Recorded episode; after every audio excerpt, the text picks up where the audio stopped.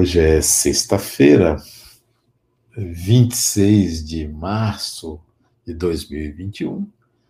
Nós estamos na palestra de sexta-feira é, do Centro Espírita Harmonia e hoje eu estou lançando esse livro, Psicoterapia e Mediunidade, cuja capa é fruto de um sonho que eu tive e pedi a uma amiga, Jamile Buch, que é, transferisse as palavras descrevendo o sonho para o livro e ela fez essa belíssima capa, a quem eu agradeço. Né? O título Psicoterapia e Mediunidade é um título que sugere é, uma análise de como você pode enxergar o seu paciente, ou o paciente, ou como você, paciente, pode ser é, percebido pelo seu terapeuta como um espírito. Né? Mediunidade fala de espíritos. Não é um atendimento mediúnico numa psicoterapia, não é. É você saber que o seu paciente, ele vive envolvido por influências espirituais, como você também, porque ambos são espíritos. E você entender melhor é, a vida, a experiência, as situações que vive uma pessoa, vendo-a como espírito que transita numa encarnação de 20, 30, 50, 100 anos. É você ter esse olhar. Não é transformar a psicoterapia em reunião espírita. É psicoterapia do espírito, não é psicoterapia espírita. É psicologia do espírito. É uma nova psicologia para um objeto, um ser antiquíssimo, que é a razão da existência de tudo, é o espírito. Não foi o espírito que causou o universo, mas é o espírito que o enxerga, que o vê, que o desbrava, que é, insere-se, que vê, que entende, que sente. Então, é, tudo é para o espírito. Então, esse livro traz as bases de uma psicologia do espírito. Mas essas bases, elas não, é, não são novas para mim eu comecei a desenvolver as bases da psicologia do espírito é, no final dos anos 90, né, quando, em 2000, eu, escrevi, eu editei um livro chamado Psicologia do Espírito. Né, é um dos meus livros, porque eu comecei a escrever sobre psicologia e espiritismo, e fui vendo psicologia do evangelho, psicologia e mediunidade, psicologia e espiritualidade, fui escrevendo e fui vendo que o que eu estava conseguindo era enxergar o espírito, não com o olhar doutrinário espírita, mas o espírito. E aí nasceu é, a psicologia do espírito, e é, hoje, depois de 21 anos, portanto, parece a maturidade de uma ideia, eu lanço é, como é atender uma pessoa percebendo-a um espírito. Aquela pessoa que está ali sentada, ou deitada, ou, ou em pé, como um espírito. E isto muda muito a configuração, porque quando você vai a um consultório de um profissional, seja de qualquer linha, ele vai analisar aquela pessoa como um personagem, sob influências é, de matrizes perinatais, de, da mãe, do pai, da escola, do meio, da época, sobre N influências. E essas psicologias só vão enxergar o personagem, não vão enxergar o espírito. Porque o espírito, ele constrói um personagem, mas ele traz suas tendências. Ele não traz é, o personagem não tem quem ele foi, porque não está registrado na consciência cerebral. Não é acessável porque não está nesses neurônios. Ah, por isso que você não lembra do passado de outra vida, porque não está registrado aí, nesta consciência, está no seu inconsciente, que o espírito tem acesso, e o espírito está, traz as tendências.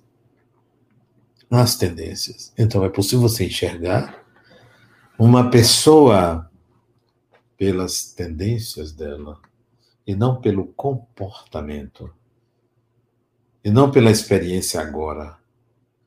Você precisa enxergar o que é o mito pessoal. Você precisa enxergar a designação pessoal. E para isso você tem que ter uma visão de espírito. Você não precisa ser médium ostensivo. Isso não é uma visão mediúnica do outro. Não é acertar a vida passada do outro. Não é isto. É simplesmente entender: ali está um espírito. E eu preciso entendê-lo e fazê-lo entender-se. Fazê-lo entender-se. Porque também não é simples você fazer com que o outro se perceba, se entenda, se veja. Não é fácil isto.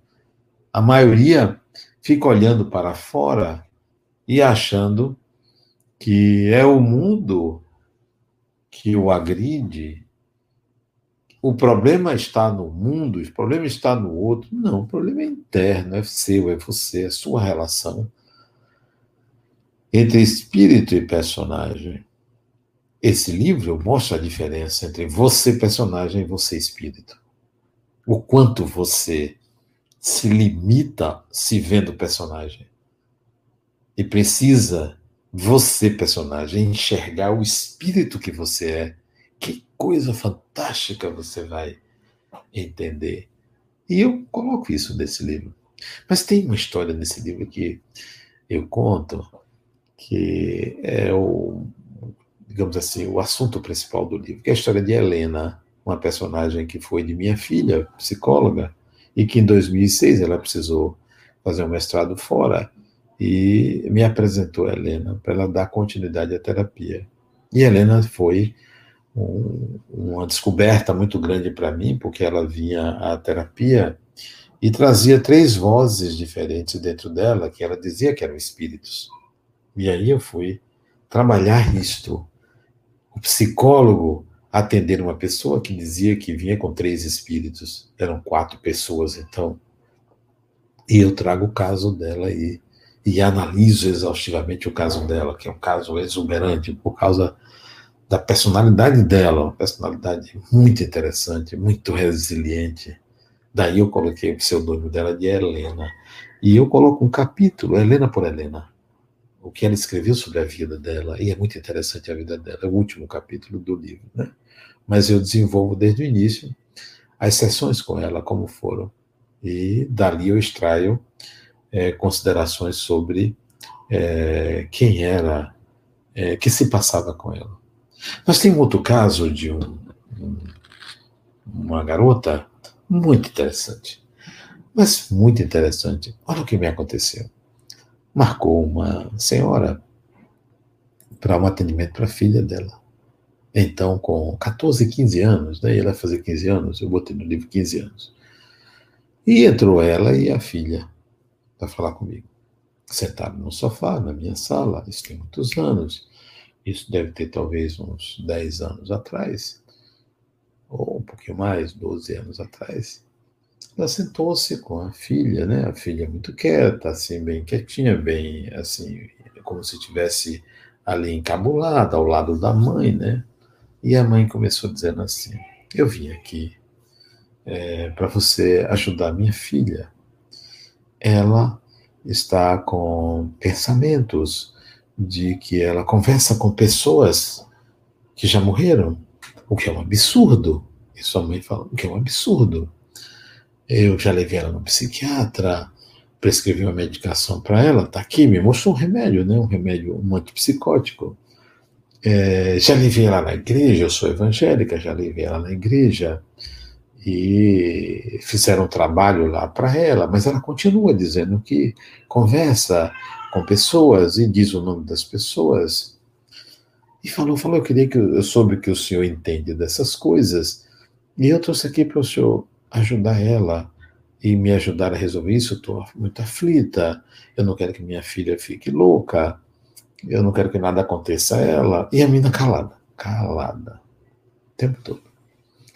Aí eu ouvi e perguntei à mãe, é, como está sua filha na escola? Ah, muito bem, muito bem, minha filha, muito bem, excelente aluna. Esses dias até ela me disse que pretende fazer o curso de medicina, embora ela só tenha 14 anos, né? É, 14, 15 anos. E eu fiquei muito contente, porque ela disse que tem certeza que é isso que ela quer, e ela é uma das melhores alunas da escola. Então eu já comecei a perceber que aquele problema não interferia no desempenho escolar da menina. Aí eu perguntei se tinha irmãos, né? Tem um irmão mais novo, como era a relação da menina com é, o irmão, muito boa. A menina toma conta do irmão, né? Como era a relação com o pai. A vida excelente da minha vida, excelente, normal, vida normal, com amigas, tudo. Eu disse, mãe, eu queria conversar com sua filha sozinho. É possível? A senhora espera ali na recepção. Quando terminar, eu chamo a senhora. E cheguei para a menina e perguntei: Você se incomodaria de conversar sozinha comigo? Eu disse: Não, posso conversar assim sozinha. E a mãe perguntou: Você vai ficar bem? Vou, minha mãe, vou ficar, não se preocupe, não. Aí a senhora se levantou, abriu a porta, ela saiu, foi para a recepção, ficou, fechei a porta. Aí eu perguntei à menina: E agora? Me conte o que está acontecendo com você. Ela diz assim: Tio, minha mãe não entende dessas coisas. Ela não entende. Ela não entende que as pessoas vivem depois da morte. E começou a me falar. Sem eu dizer nada a ela, a me falar sobre quem eram as pessoas, sobre o tipo de conversa, sobre em que momento apareciam, quem ela via, quem ela ouvia. Como se eu estivesse, como se ela estivesse falando com essas pessoas, como está falando comigo ali naturalmente e disse assim: minha preocupação é minha mãe. É ela. Um dia ela ter é, alguma coisa e é, achar que foram essas pessoas, e são pessoas amigas dela. Mas ela não quer saber, ela se benze, ela vai na igreja, ela é evangélica, acha que isso é coisa do demônio. Eu estou preocupado com minha mãe. Aí eu fiquei muito contente, porque de fato a menina precisava, precisava de terapia. Quem precisava de terapia era a mãe. Como a maioria das vezes é assim. As pessoas não aceitam que as outras sejam médios ostensivos. Sempre acha que é uma questão religiosa. Isso não é uma questão religiosa. Isso é uma questão natural, material, humana, psíquica. Não é uma questão religiosa, não tem a ver com religião. Mas as pessoas tendem a trazer isso para o domínio da religião. E o livro, Psicoterapia e Mediunidade, é para você entender que esses assuntos aqui são assuntos da vida, não são assuntos religiosos. Não é para você acreditar. Eu não acredito em espíritos, eu sou espírito. As pessoas que desencarnam são espíritos são almas, são entidades sobrenaturais, são pessoas, pessoas naturalmente pessoas. E essa questão da psicologia é não naturalizar aquilo que é algo da natureza. Antigamente, os antigos lá atrás adoravam o sol, sem entender que aquele corpo que passava, nascia num lugar e morria em outro, não era um Deus. Mas eles achavam que era o Deus Hélio. Era o Deus solar. Hoje nós sabemos que é uma fornalha atômica, um corpo celeste, que não é tão grande assim, né? Está a 150 milhões de quilômetros da Terra. Não, não é tão grande assim, não. Não, não. A luz demora oito minutos e poucos segundos para chegar aqui, que vem de lá, mas que produz um calor. Lá no deserto do Saara, você vê o calor que é, o sol. Não precisa dizer Saara, o deserto de Monjave, lá nos Estados Unidos, é, é um sol causticante. Quarenta e tantos graus na sombra. Você não suporta. Como você vá num lugar onde ele chega muito tênue, você vai ver que a temperatura é baixíssima, né? 30, 40 graus abaixo de zero. O sol. Ah, os antigos adoravam o sol, transformaram o sol num deus, numa divindade. Hoje ninguém acha que o sol é um deus. O raio era um deus que mandava lá sua força para a terra. A mesma coisa são espíritos, não são divindades. Não são sobrenaturais, são pessoas. Então, esse livro trata da naturalização da relação terapêutica com pessoas fora do corpo. Quantas vezes Helena chegava no meu consultório, sentava e se comunicava com uma dessas vozes, que era uma pessoa, e falava e passava a informação para mim. Às vezes eu conversava com ela, mais três pessoas, eram cinco pessoas numa sala conversando. Eu não estava ali para dizer que era falso, que era verdadeiro, que era a criação da mente dela, que era algo é, do, inconsciente. Não, eu não estava ali para isso, nem estava ali para provar se era verdade ou não era. Ela me veio dizendo que eram espíritos. E eu considerei o que ela estava considerando e tratei dessa forma. Então, como é que você, profissional, trabalha, trata essas questões em seu consultório? Negando? Afirmando? É, tentando orientar, doutrinar, segundo o Espiritismo? Não. Segundo a sua doutrina religiosa? Não. Trate como um fenômeno real que vem daquele psiquismo. Assim é o livro. Essas questões, elas interessam a psicologia. Interessam bastante a psicologia. A psicologia não pode fazer de conta que isso não acontece. O fenômeno da intuição, de onde vem? Do inconsciente. Quem ativa? Como isso é ativado? Uma vez, numa sessão memorável sessão com um jovem de 17 anos. Olha o que acontecia. Ele era portador, segundo a, a, o psiquiatra dele, é, ele era portador da esquizofrenia. Ele era esquizofrênico, segundo a psiquiatria. Eu não gosto de diagnóstico. Mas era como ele era classificado e tomava remédios, considerando que ele era esquizofrênico tinha uma conversa muito agradável com ele. Né? O pai dele até faleceu. Gente muito boa, o pai dele faleceu, acho que há uns dois anos atrás.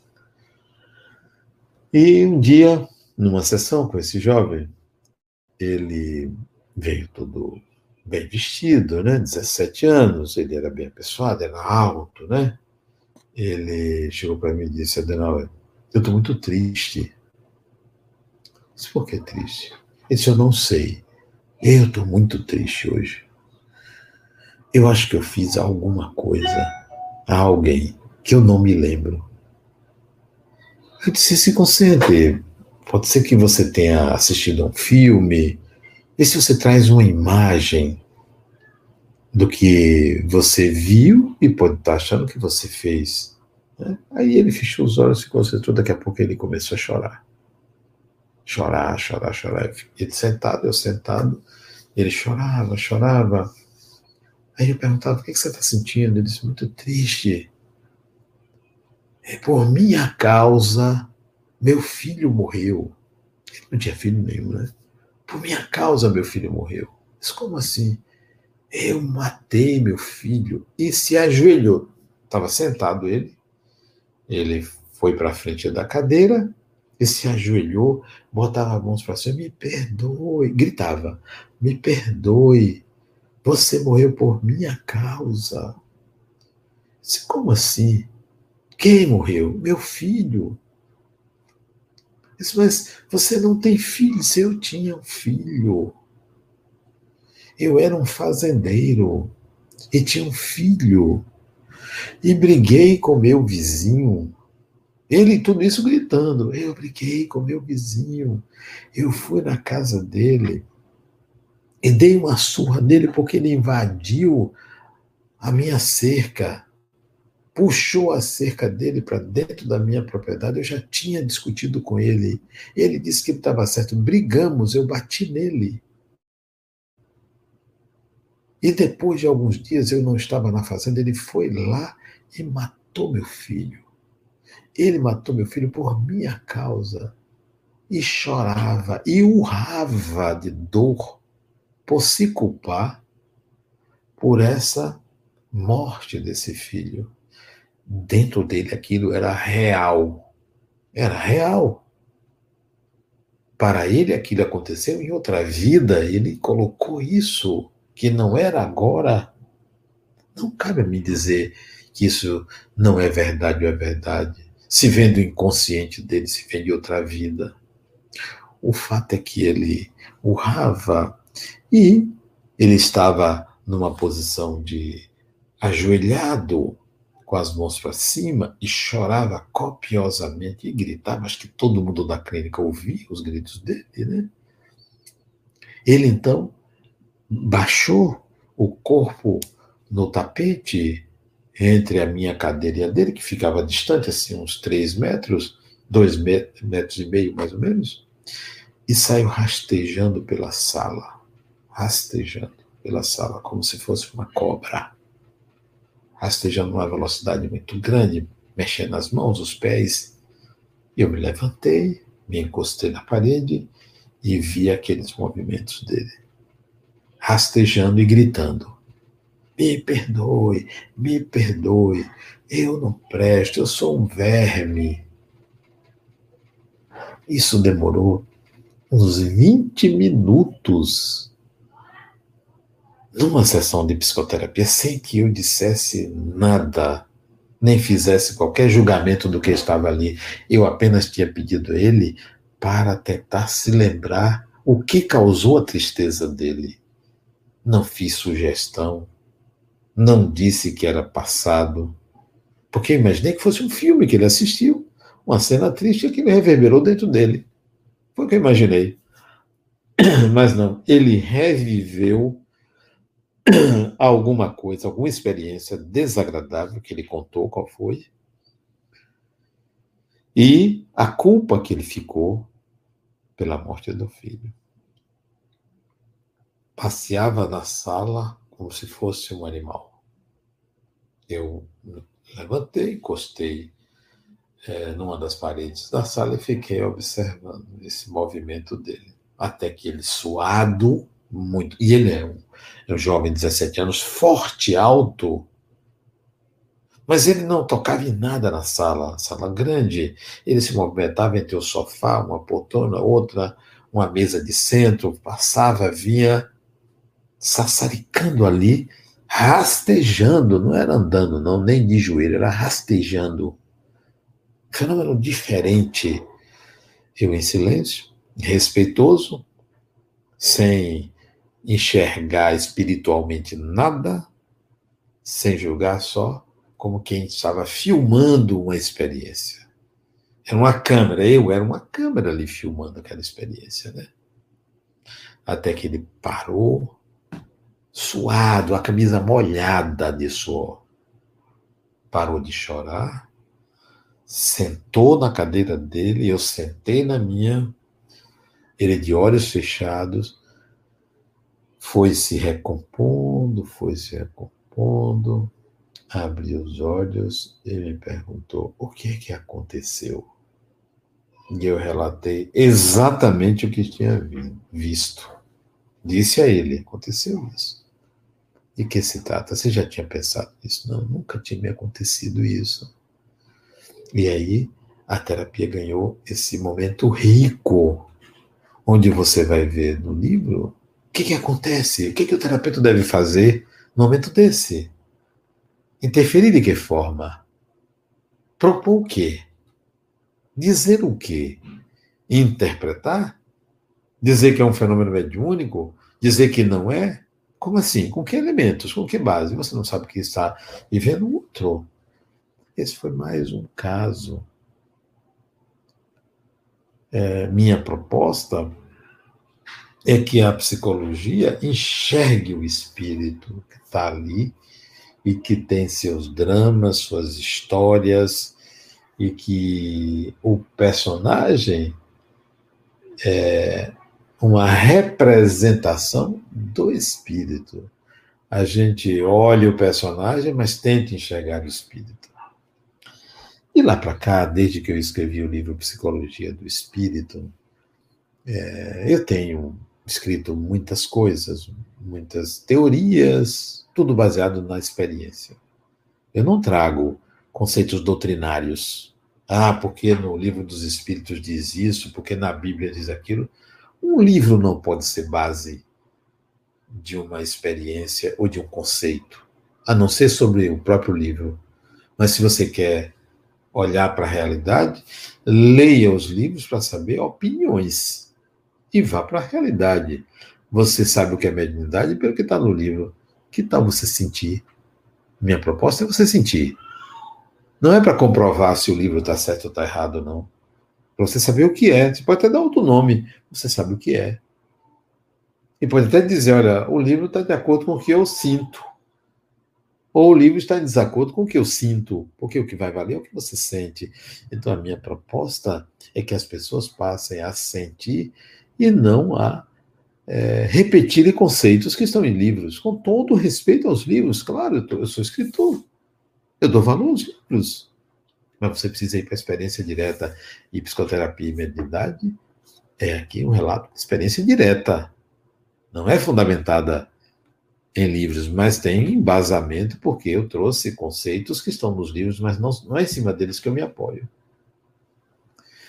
Então, esse livro é fruto de trabalho prático, de experiência prática. Por sinal, para o lançamento de hoje, eu ganhei uma camisa. Vou até me levantar para mostrar a vocês a camisa que eu ganhei. Tem a capa do livro, olha, coisa bonita. Né? É, psicoterapia e mediunidade. Não sei se vocês estão notando, isso aqui é a sala de um sonho que eu tive.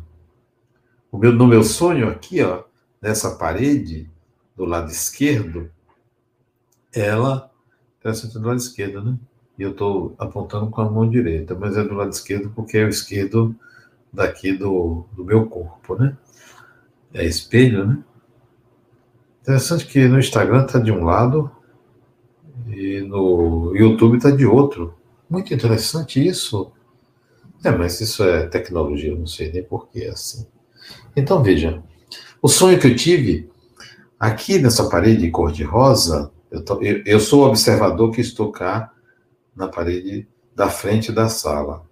Aqui tem um quadro rosa com o rosto de uma mulher. Aqui tem uma janela do piso ao teto, onde entra uma luz solar, um reflexo solar aqui com uma cortina branca, transparente. Aqui tem uma cadeira da era vitoriana e no lado oposto um sofá, um tapete, um assoalho de madeira e aqui desse lado é, direito tem o quadro de uma mulher e de uma criança numa relva. Né? Tem uma mesinha de centro aqui, ó. Lá tem uma lareira, tem um sapo, tem uma casa e tem um quadro, um porta-retrato de uma família. Aqui embaixo da mesinha do centro tem duas cobras né, em cima do tapete, indo para a direção da lareira. Em cima da lareira tem um quadro de um pintor americano chamado Jackson Pollock. Aqui não é exatamente o quadro dele, é, mas parecia o quadro dele. E o teto não existe, era dia claro, né? Então eu ganhei essa camisa com a capa do livro, que foi um, um sonho que eu tive e passei para Jamile Book para ela fazer essa capa, né? Então, é, eu digo isso porque a gente não sabe o que é que nos envolve no momento desse, né? Eu sonhar com a capa do livro meses antes dele sair, dele ser editado, é porque eu estava envolvido por essa egrégora é, sobre psicoterapia e mediunidade. Então, a história desse livro, ela, ela começa lá em Psicologia do Espírito, e de lá para cá eu venho escrevendo vários livros sobre a interação entre a psicologia e o espiritual. A psicologia e o espiritual. E eu tenho descoberto muita coisa diferente daquilo que são nossas crenças nossas crenças elas são limitantes. Ao mesmo tempo que elas nos levam a algum lugar, elas também limitam a percepção da totalidade ou da coisa como ela é. O conhecimento deve ser baseado na experiência. Então, procure viver. Quando eu comecei a estudar esses assuntos, foi lá na minha adolescência, é, eu tinha 17 anos quando eu comecei a encarar o espiritual, é, no centro espírita, lá em São Paulo, lá em Campinas, São Paulo, onde eu estudava, eu não tinha a menor ideia do que era isso. Mas fui estudando, fui estudando, e hoje eu entendo que o espírito não é um ser sobrenatural, é uma pessoa. Que o ser humano não é um corpo, é um espírito. Essa relação espírito-pessoa, né, ela é fundamental em terapia. Você saber que você está diante de um ser que pensa que é apenas aquele corpo, mas que você sabe que ele é mais do que aquele corpo. Você não precisa dizer a ele que ele é espírito, nem leva para ele conceitos espíritas ou de espíritos, mas o seu olhar, o olhar do terapeuta, é um olhar espiritual. Porque está diante de um espírito, porque se vê também como espírito. Mas olha, eu venho desenvolvendo esses conceitos e é, queria desde muito tempo trazer uma psicologia do espírito, não uma psicologia espírita, uma psicologia do espírito. Colocar o espírito em terapia, colocar ele para sentar à frente de um profissional e ambos se perceberem como espíritos. Né? E quando foi é, em 2018, eu lancei um livro chamado O Voo do Espírito. Um livro que eu gosto bastante dele, está até aqui, deixa eu mostrar a vocês. Esse livro, eu lancei esse livro, O Voo do Espírito, ó, 2017, onde eu fiz uma síntese desses conhecimentos, né? É, de trazer o conhecimento experimental para a psicologia e para o espiritismo. E achei que eu estava preparado para apresentar esse livro, que eu comecei a escrever no final dos anos 90. Eu comecei a escrever. E parava porque escrevi outros livros antes de concluir ele. Em 2006, quando eu atendi a Helena, que foi paciente de minha filha Camila Novaes, é, quando eu comecei a atender ela, digo, poxa, tá aí. O caso dela é o caso que eu quero colocar no livro. Então, 2006, quando eu comecei a atendê-la, eu disse, eu vou escrever esse livro, vou voltar a escrever esse livro. Eu voltei a escrever. É, faltava algumas coisas, algumas ideias. Quando eu escrevi o Voo do Espírito, eu disse, é isso, esse conteúdo merece ser transposto para esse livro atualizado. Então, eu atualizei aquele livro neste.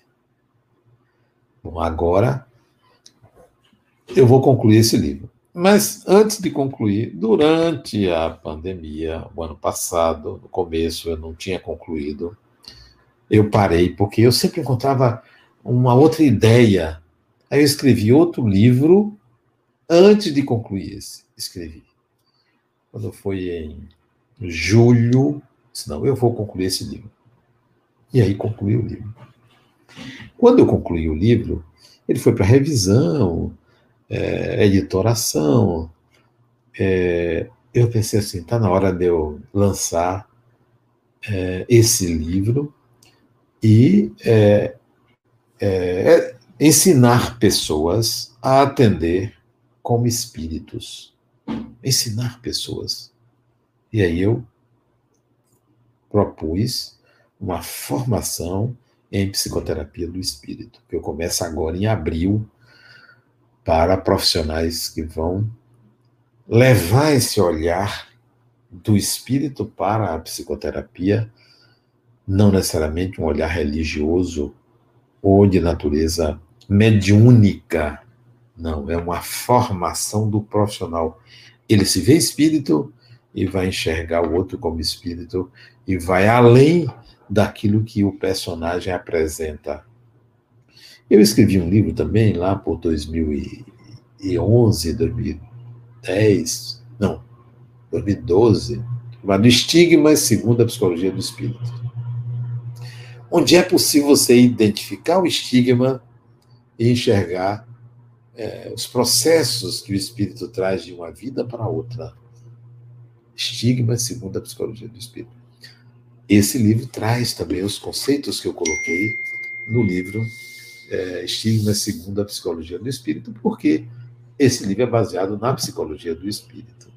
Ele pode ser adquirido em e-book na Amazon ou diretamente na Livraria Harmonia, é, www.livrariaharmonia.org.br. Eu acho que é esse o, o, título, o site onde você pode encontrar esse livro e retirar lá na livraria ou receber pelo correio. Se não me engano, tem uma taxa pelo correio. Pensei que não estava entregando pelo correio, mas agora já está entregando pelo correio. Né?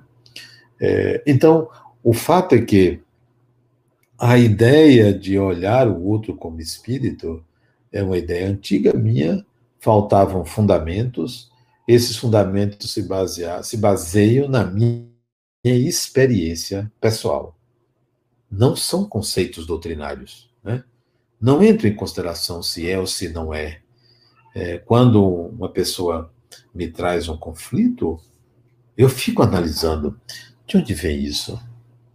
Ah, porque meu pai fez isso, minha mãe fez aquilo, é, eu vivi tal ou qual problema. Eu entendo tudo isso. Mas uma coisa as pessoas não sabem: que toda a realidade que chega a você, tudo que vem a você, resulta de quem você é e que você desconhece. Resulta. Então, se é, um carro bate no meu carro, sem que eu nada tenha feito de é, infração, isso sou eu. Essa experiência vem a mim por uma circunstância em mim desconhecida. Então, quem tem o olhar do espírito vai tentar buscar que causa interna provoca o problema externo. Quem é você determina o que lhe acontece. Além de circunstâncias novas. Mas tudo o que lhe acontece não precisa mais ser atribuído a um agente externo, a uma outra pessoa, porque ele pertence. Tudo que lhe acontece lhe pertence. É fruto de quem é você. Está na hora de você assumir esse lugar de que as coisas que nos acontecem dizem respeito à essência do que nós somos. É a nossa realidade que transparece ah, em volta de nós. E aí você tira é, a responsabilidade do outro, né, pelo que lhe acontece. O destino seu é seu. O destino que vem a você é tecido por você. Então, esse livro trata disso. Há, há um conceito que eu gosto de, de tratar, que eu venho tratando nesses livros, é o conceito de predisposição, que interfere no destino, que diz respeito à causalidade. Né? Nós é, criamos predisposições. Pense o seguinte: eh, se você é mecânico de automóveis, conhece de motores, de um específico tipo de carro, você conhece como funciona motor, tudo. Você trabalha com motores, você desenha motores, você conserta motores, você cria motores, você pensa em motores. A sua vida toda ela, tudo que lhe acontece, é, estará relacionado com uma visão mecânica porque você trabalha com um motor, uma visão, uma visão de propulsão, tudo que diga respeito a motor. Então você tem a predisposição de enxergar as coisas da vida como se motor fosse ou como se não fossem motores, porque a sua referência é motor. Predisposição é a criação de situações geradas por quem você é. Bom, então isso significa dizer que se eu vivo numa família e agrego essa família, nutro essa família, tenho cuidado com essa família e levo ela com muita é, com muito equilíbrio, né? Levo ela com, com, com bastante equilíbrio, conduzo bem minha família. Próxima existência eu crio uma predisposição. Qual é a minha predisposição? É nascer numa família mais equilibrada. Porque eu construí isso, eu sou isto. Eu crio essa predisposição. Mas eu posso renascer numa família desequilibrada. Mas ela não será é, um problema para mim. Porque eu terei a tendência de equilibrá-la. A tendência vai continuar, porque eu já aprendi. O inverso também é verdadeiro. Eu posso, por eu desestruturar uma família, eu posso renascer numa família desestruturada porque é quem eu sou. Mas eu posso nascer numa família estruturada, mas eu tenho a predisposição de desestruturá-la. Mas eu posso ser cooptado por uma família estruturada e melhorar ou integrar essa habilidade. O nome disso é predisposição. Isso quer dizer que seu destino não está traçado como se eu fiz errado, eu vou pagar ou eu vou sofrer. Eu fiz certo, vai dar tudo certo. Eu não vou ter problemas. Não funciona assim.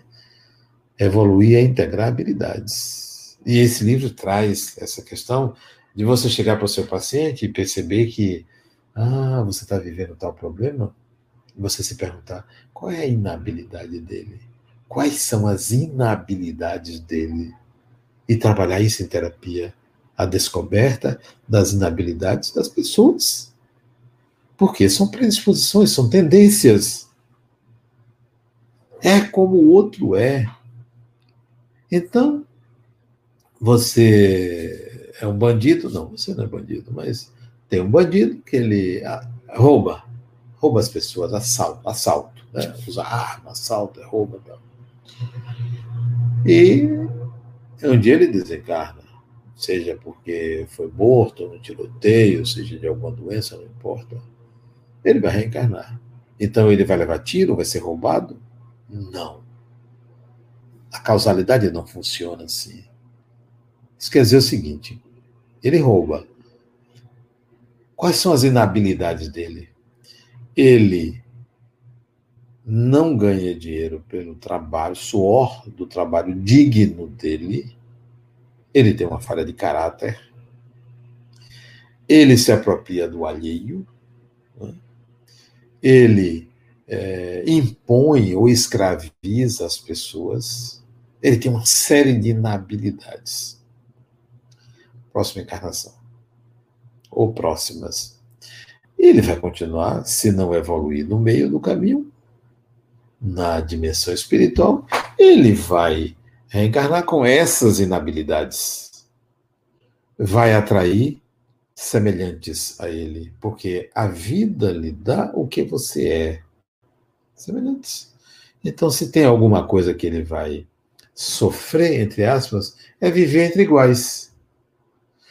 Mas se houver alguém que o ame tanto e que diga assim, eu vou ajudar essa pessoa,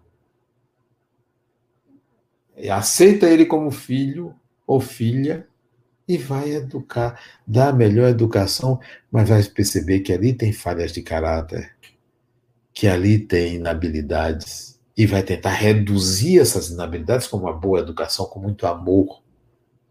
Porque também tem isso. O indivíduo não vai pagar, não vai ser assaltado. Pode ser até que seja. Pode ser até que seja.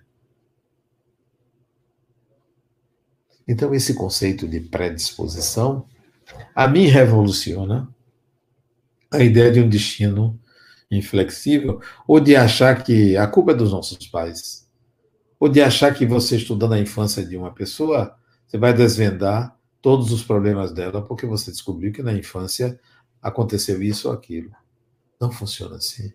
Sim, a infância, a educação interfere, influencia, mas não é determinante o que realmente é, influencia em grau maior são as predisposições do espírito, são as tendências do espírito. Nós não podemos aplicar a lógica humana, a lógica da consciência, a lógica cartesiana ao processo de evolução. É como você querer é, entender que o universo é, dizer como é que Deus age no universo. Como assim? Isso é uma contradição você dizer como Deus age no universo. Você não é Deus. Deus não é você. Você aplica a sua lógica, achando que funciona dessa forma. Não funciona dessa forma, você não sabe. Então, o psicoterapeuta do espírito está diante da sua ignorância. A ignorância é um instrumento valioso para quem quer atender dentro dessa psicologia do espírito. Muito valioso. Eu não sei de que se trata. O que eu sei é a minha experiência. E isso é tão importante que tranquiliza. Eu não sou obrigado a, a saber tudo. Eu estou tateando no escuro também. E nem vou utilizar conceitos religiosos que muitas vezes são enviesados pelo medo. Pelo medo. Nós aprendemos muita coisa é, baseado no medo, no medo de sofrer, no medo de ser punido. Não, não, não há punição. Não há punição. Nós não estamos sendo punidos por nada. É hora da gente rever esse modo tradicional de enxergar a vida espiritual, a reencarnação, a mediunidade. A psicoterapia é, traz isso, esta que eu apresento a vocês, a psicoterapia do espírito, nesse livro, Psicoterapia e Mediunidade. É, no livro eu fiz alguns agradecimentos que eu quero ler para vocês, que foram importantes para que esse livro surgisse. Né? Aliás, se, se o conteúdo não for muito bom, vale pela capa, porque a capa é bonita. Eu estou apaixonado pela capa do livro. Né? Eu guardo um aqui e fico olhando a capa, porque é, é uma beleza a arte que Jamil fez. Os meus agradecimentos aos meus pacientes, que me ensinam, até hoje eu atendo, né? A arte de sentir a vida e a me perceber simultaneamente um personagem e um espírito que o guia o espírito que eu sou guia o personagem que eu construí nesta encarnação. Meus pacientes me ensinam isso. Como eu aprendo com meus pacientes? Eu fiz terapia lá atrás, no começo da minha formação como psicólogo. Eu fiz terapia por dois anos, com um homem e com uma mulher. Hoje eu faço terapia com meus pacientes. Eles não sabem que eles são meus terapeutas. Aprendo com eles, aprendo muita coisa. Uma terapia é uma relação, não é uma hierarquia de quem sabe para ensinar quem não sabe. É aprendizado mútuo.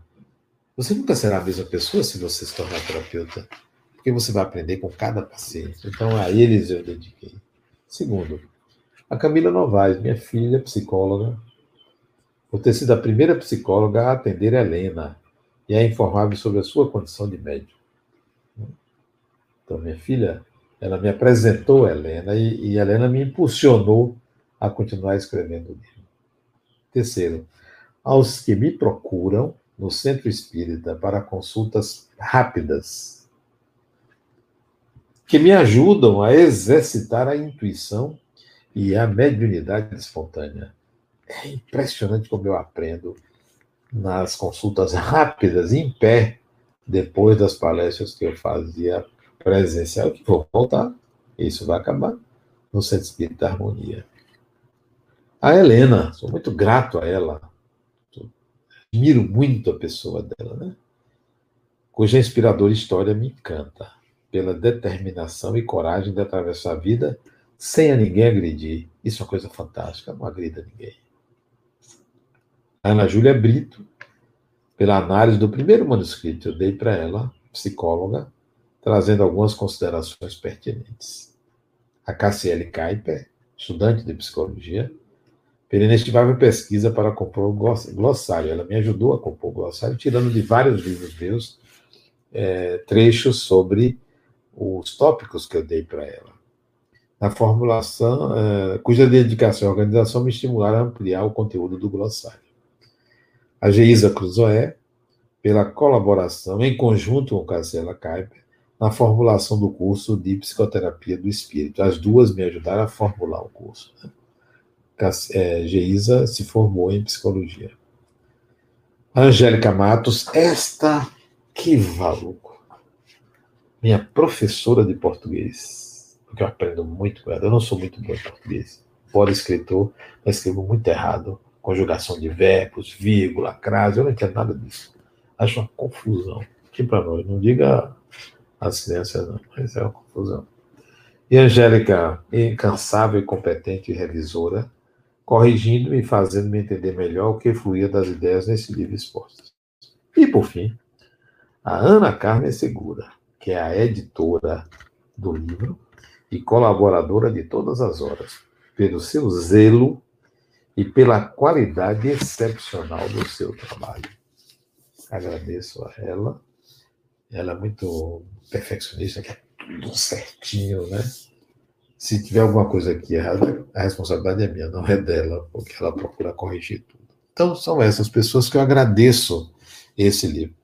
O livro não me pertence, eu sou o autor, mas ele pertence à Fundação La Harmonia. Toda a renda do livro é para a instituição. Então, adquira o livro www.livrariaharmonia.org.br está aí na tela do Instagram está aqui também no YouTube, adquiram.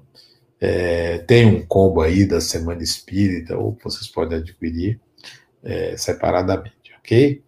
É, então, essa foi a nossa palestra de hoje. Amanhã, oito e meia da manhã, na palestra de amanhã, sábado, eu também vou estar lançando de novo o livro, dizendo outras coisas, claro, falando um pouco da feitura do livro, algumas coisas que eu já falei para vocês aqui, eu vou falar também amanhã, mas vou acrescentar outras.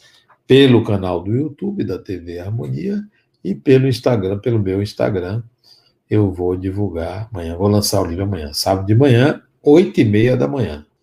Ok, amigos? Obrigado e até amanhã às oito e meia da manhã.